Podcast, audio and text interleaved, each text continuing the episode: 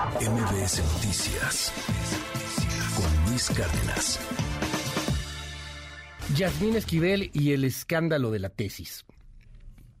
La ministra de la Suprema Corte, Yasmín Esquivel, plagió su tesis de licenciatura.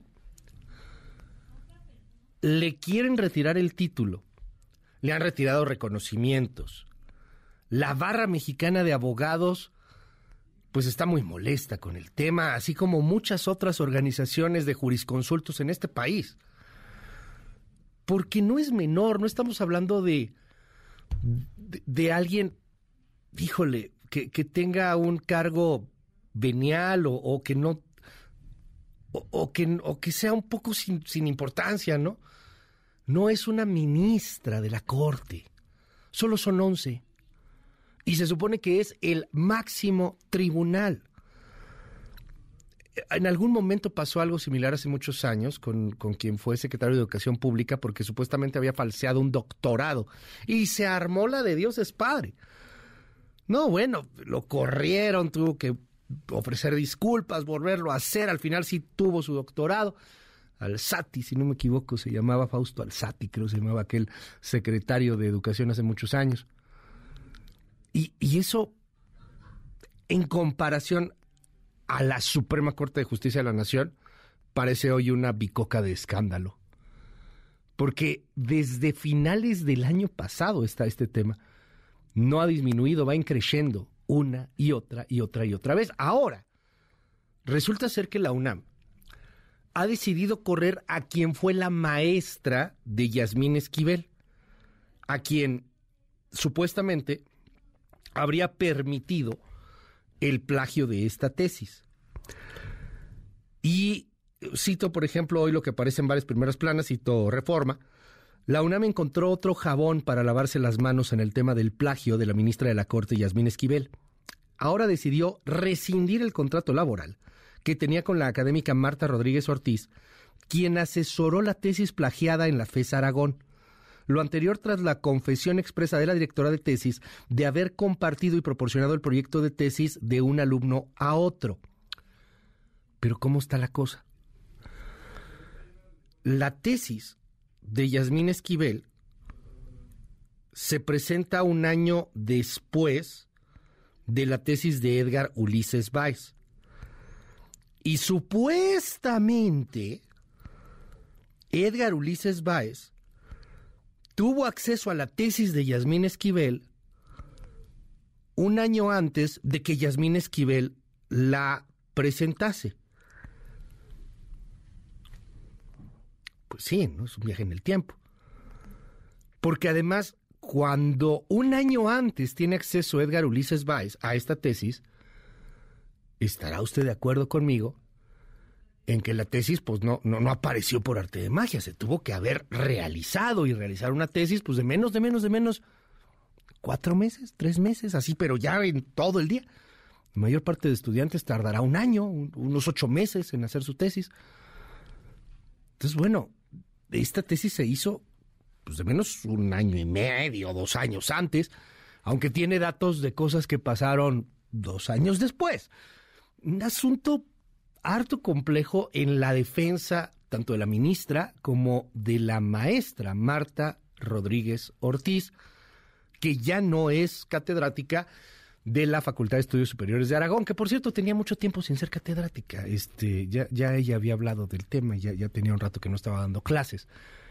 Bueno, quiero que usted escuche, porque ayer se presentaron eh, pues algunos audios, porque en entrevista con Sofía eh, Rodríguez de El Heraldo Televisión, la maestra Marta Rodríguez justificó sus acciones al declarar que hubo muchas tesis que revisar. Era demasiado, escuche usted.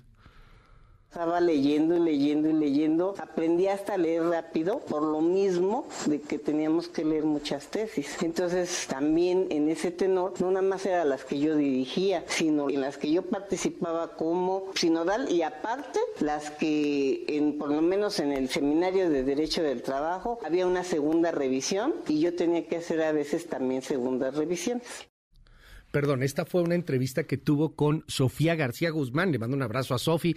Eh, ella logró platicar cara a cara. Nosotros platicábamos también hace, hace algún tiempo con Marta Rodríguez vía telefónica, pero bueno, pues ayer hubo una entrevista presencial con Sofía García eh, Guzmán de Heraldo Televisión, a quien le mandamos un, un, un gran abrazo. Y bueno, pues logró platicar con ella, una entrevista un tanto larga, habla, señala, trata de justificar todo lo que hizo, pero pues no sirve de mucho. La UNAM informa que despide a la maestra Marta Rodríguez Ortiz, asesora de tesis de la ministra Yasmín Esquivel, por haber incurrido en causas graves de responsabilidad, así como en faltas de probidad y honradez en el desempeño de sus labores como académica y directora de tesis profesionales. 33 integrantes del Consejo Universitario también están pidiendo que el castigo no termine con la maestra Marta Rodríguez. 33 integrantes académicos del Consejo Universitario de la UNAM piden que le quiten el título a la ministra Yasmín Esquivel. Pero ¿quién le puede quitar el título? ¿La CEP o la UNAM? Una papa caliente que no quiere tomar nadie. El exrector de la UNAM, José Narro Robles, reiteró que la máxima casa de estudios carece de atribuciones para retirar el título, que la UNAM está en lo correcto, que quien se lo tiene que quitar es la SEP. La SEP dice lo contrario, quien se lo tiene que quitar en dado caso es la UNAM. Escuche usted a José Narro Robles, exrector de la UNAM. Lo he dicho y lo reitero, en la legislación universitaria en este momento no hay un mecanismo diferente al que ha seguido el rector de la UNAM, el doctor Enrique Graue. Se puede señalar lo que se señaló, hay plagio, pero no se puede retirar un título profesional. No está dentro de las atribuciones de ninguna de las autoridades universitarias. Mientras tanto, el abogado Abraham Moisés Cano Díaz presentó en la Cámara de Diputados la primera denuncia de juicio político contra la ministra Yasmín Esquivel por el plagio de su tesis de licenciatura.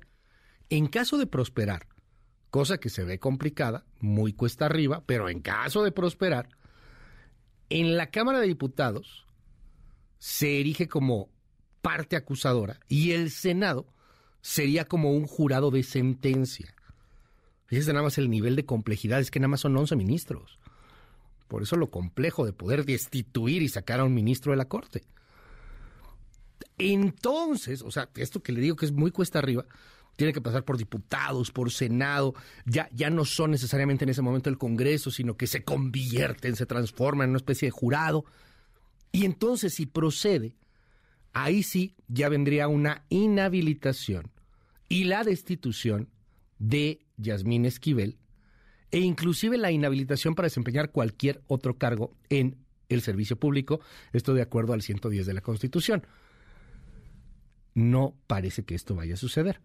Los expertos señalan que, bueno, pues, pues la vía más loable sería inclusive una renuncia, pero Yasmín Esquivel no parece que vaya a renunciar. Ella declaraba hace algunos días pues que se siente segura que todo esto es una campaña en su contra, ha utilizado también la carta del género, que, que todo esto es por ser mujer. Ezra Shabot, te mando un gran abrazo, querido Ezra. Y bueno, pues tú has, como muchos otros periodistas en este país, seguido el caso. ¿Qué nos dices sobre este tema? ¿Qué opinión te merece, Ezra? Muy buenos días. Hola, buen día Luis, buen día al auditorio. Bueno, pues se trata de un caso verdaderamente lamentable en donde la Universidad Nacional Autónoma de México pues tuvo que tomar posiciones y seguramente pues trató de estudiar alternativas. Hay que recordar que finalmente se trata, Luis, de una confrontación entre la UNAM y otra vez el Poder Ejecutivo. Hay que recordar que los organismos autónomos han estado pues ahí siendo atacados, siendo cuestionados tanto por su funcionamiento administrativo como por su propia existencia por el presidente de la República. Y en este momento, pues le toca otra vez la mala suerte a la UNAM de tener que asumir posiciones frente a alguien, en este caso Yasmín Esquivel, que es una ministra que pues fue nombrada por el presidente y que pues en esta administración, en esta cuarta transformación, se les asumen como leales al propio gobierno porque en otro contexto, en otra administración, en, otra, o así que en otra historia, simplemente se trataría de otro ministro que tendría que asumir por sí mismo la defensa de su caso. En este momento se trata fundamentalmente del juicio a alguien al que el presidente de la República, tanto por la propia decisión de haberla nombrado como por las relaciones que tiene con su marido, el, el Riobó, el eh, constructor, pues eh, estrella de la 4T, pues esto se convierte en un problema político de altas dimensiones.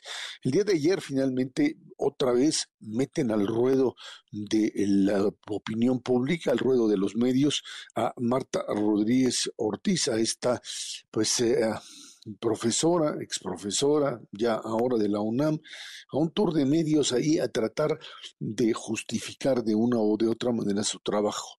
Suena muy raro que alguien pueda dirigir, leer y establecer o dedicarse exclusivamente en la UNAM a, este tipo de, de, trabajo de lectura y ser sinodal y directora de tesis en, tanto nivel. Ya lo decía en algún momento en los distintos espacios de MBS, Luis, este, suena algo muy típico de que sucedía no sé si sucede hoy, no tengo los elementos para confirmarlo, pero sí me fui, digamos que ahora sí que testigo en los años 70 cuando yo trabajaba en la Facultad de Ciencias Políticas y Sociales de la UNAM, de lo que sucedía con nuestros vecinos allá en la Facultad de Derecho, de que se producía este fenómeno de venta, venta de tesis o de quien hacía las tesis y de que pues de una o de otra manera terminaban vendiendo como pues profesores corruptos, no, no es que fuera la, generalidad, sino eh, la vergonzosa eh, excepción,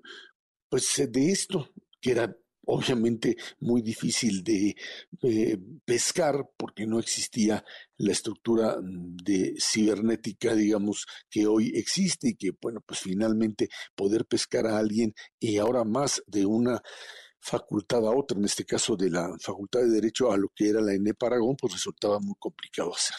El hecho real es que, pues más allá de cualquier duda razonable, dirían los abogados, el hecho es que la UNAM pues llega a un límite en términos también de su capacidad de actuar y dice, yo no puedo anular títulos, no existe un precedente jurídico. Es cierto, pero también es cierto que en términos de eh, lo que sucede, en términos de esta crisis dentro de la universidad, no puede asumir la Universidad Nacional Autónoma de México el papel de decir, pues sí, fue plagiado, pero pues ni modo, más no puedo hacer tiene que existir un pronunciamiento mucho más profundo.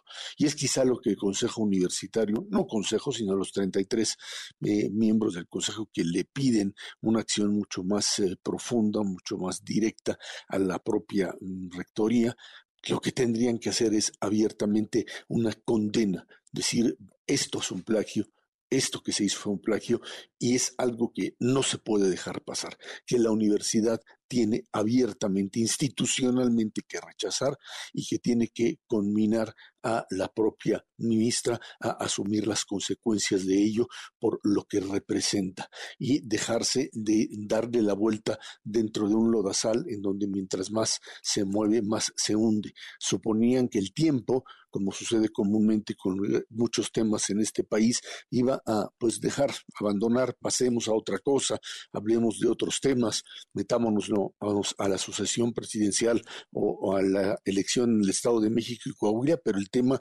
pues no se va y la Universidad Nacional pues tiene que asumir su propia eh, responsabilidad en función del prestigio, por supuesto, que tiene de eh, lo que hoy representa. Eh, por supuesto que las afirmaciones de su abogado general y exabogado general y del exrector Narro son válidas, pero también es válida esta, esa demanda que dice la universidad tiene que responder por esto. No puede decir, pues fíjese que sí, ahora sí que nos chamaqueó la señora y hasta ahí podemos llegar a decir nos chamaquearon, nos vieron la cara, nos engañaron y ahora vamos a ver cómo ya no nos van a volver a engañar.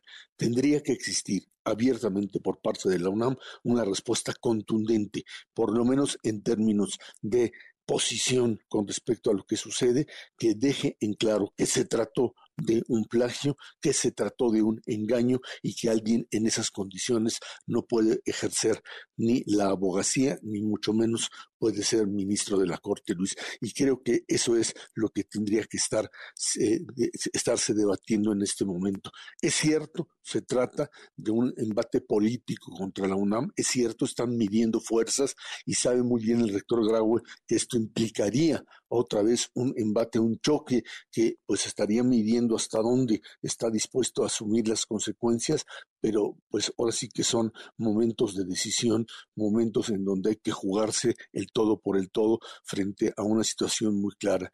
Estamos ante la definición de lo que representa en México no solo la idea de honestidad, sino el futuro de una institución fundamental para el destino de este país, que es la Suprema Corte de Justicia de la Nación, Luis. Vaya, Erra, pues ahí el tema y ahí la papa caliente a final de cuentas y, y el asunto que, que, se siente muy presente en, en las instituciones mexicanas. ¿Tú lo ves o ves la posibilidad de que Yasmín Esquivel renunciara de moto propio, Erra. Se ha hablado mucho con, con expertos, veo ahí muchos ríos de tinta sobre el tema, y, y la mayor parte de, de, los expertos coincide en que pues la, la única vía de que saliese Yasmín Esquivel eh, relativamente fácil de la corte, pues es, es una renuncia. Por lo que ella declaraba hace algunos días, eso se ve pues muy, muy distante. ¿Tú qué ves? Mira, me parece que no, no lo van a hacer. Esta, esta eh, administración es una administración en donde, como lo han dicho, es 90% de lealtad y 10% en el mejor de los casos de eficiencia. Eh, estamos ante una situación de esa naturaleza, sin duda. la lealtad y los, insisto, los eh, contactos y los, mm, eh, pues ahora sí que las sumas y restas que tiene a favor y en contra de Yasmín Esquivel y su esposo con el propio López Obrador hacen que pues no, no, lo van a sostener mucho menos en este momento. Han sostenido cosas peores y ahora pues estarían en la disposición también de Creo que el, el asunto va a terminar en el papel que juegue Yasmín Esquivel dentro de la Corte. ¿Qué hacen los ministros de la Corte? Hasta ahora, por supuesto, no, han, no se han pronunciado Luis, no, no lo pueden hacer, pero creo que finalmente ahí es donde eh, existirá la posibilidad de que ella entienda de qué se trata esto.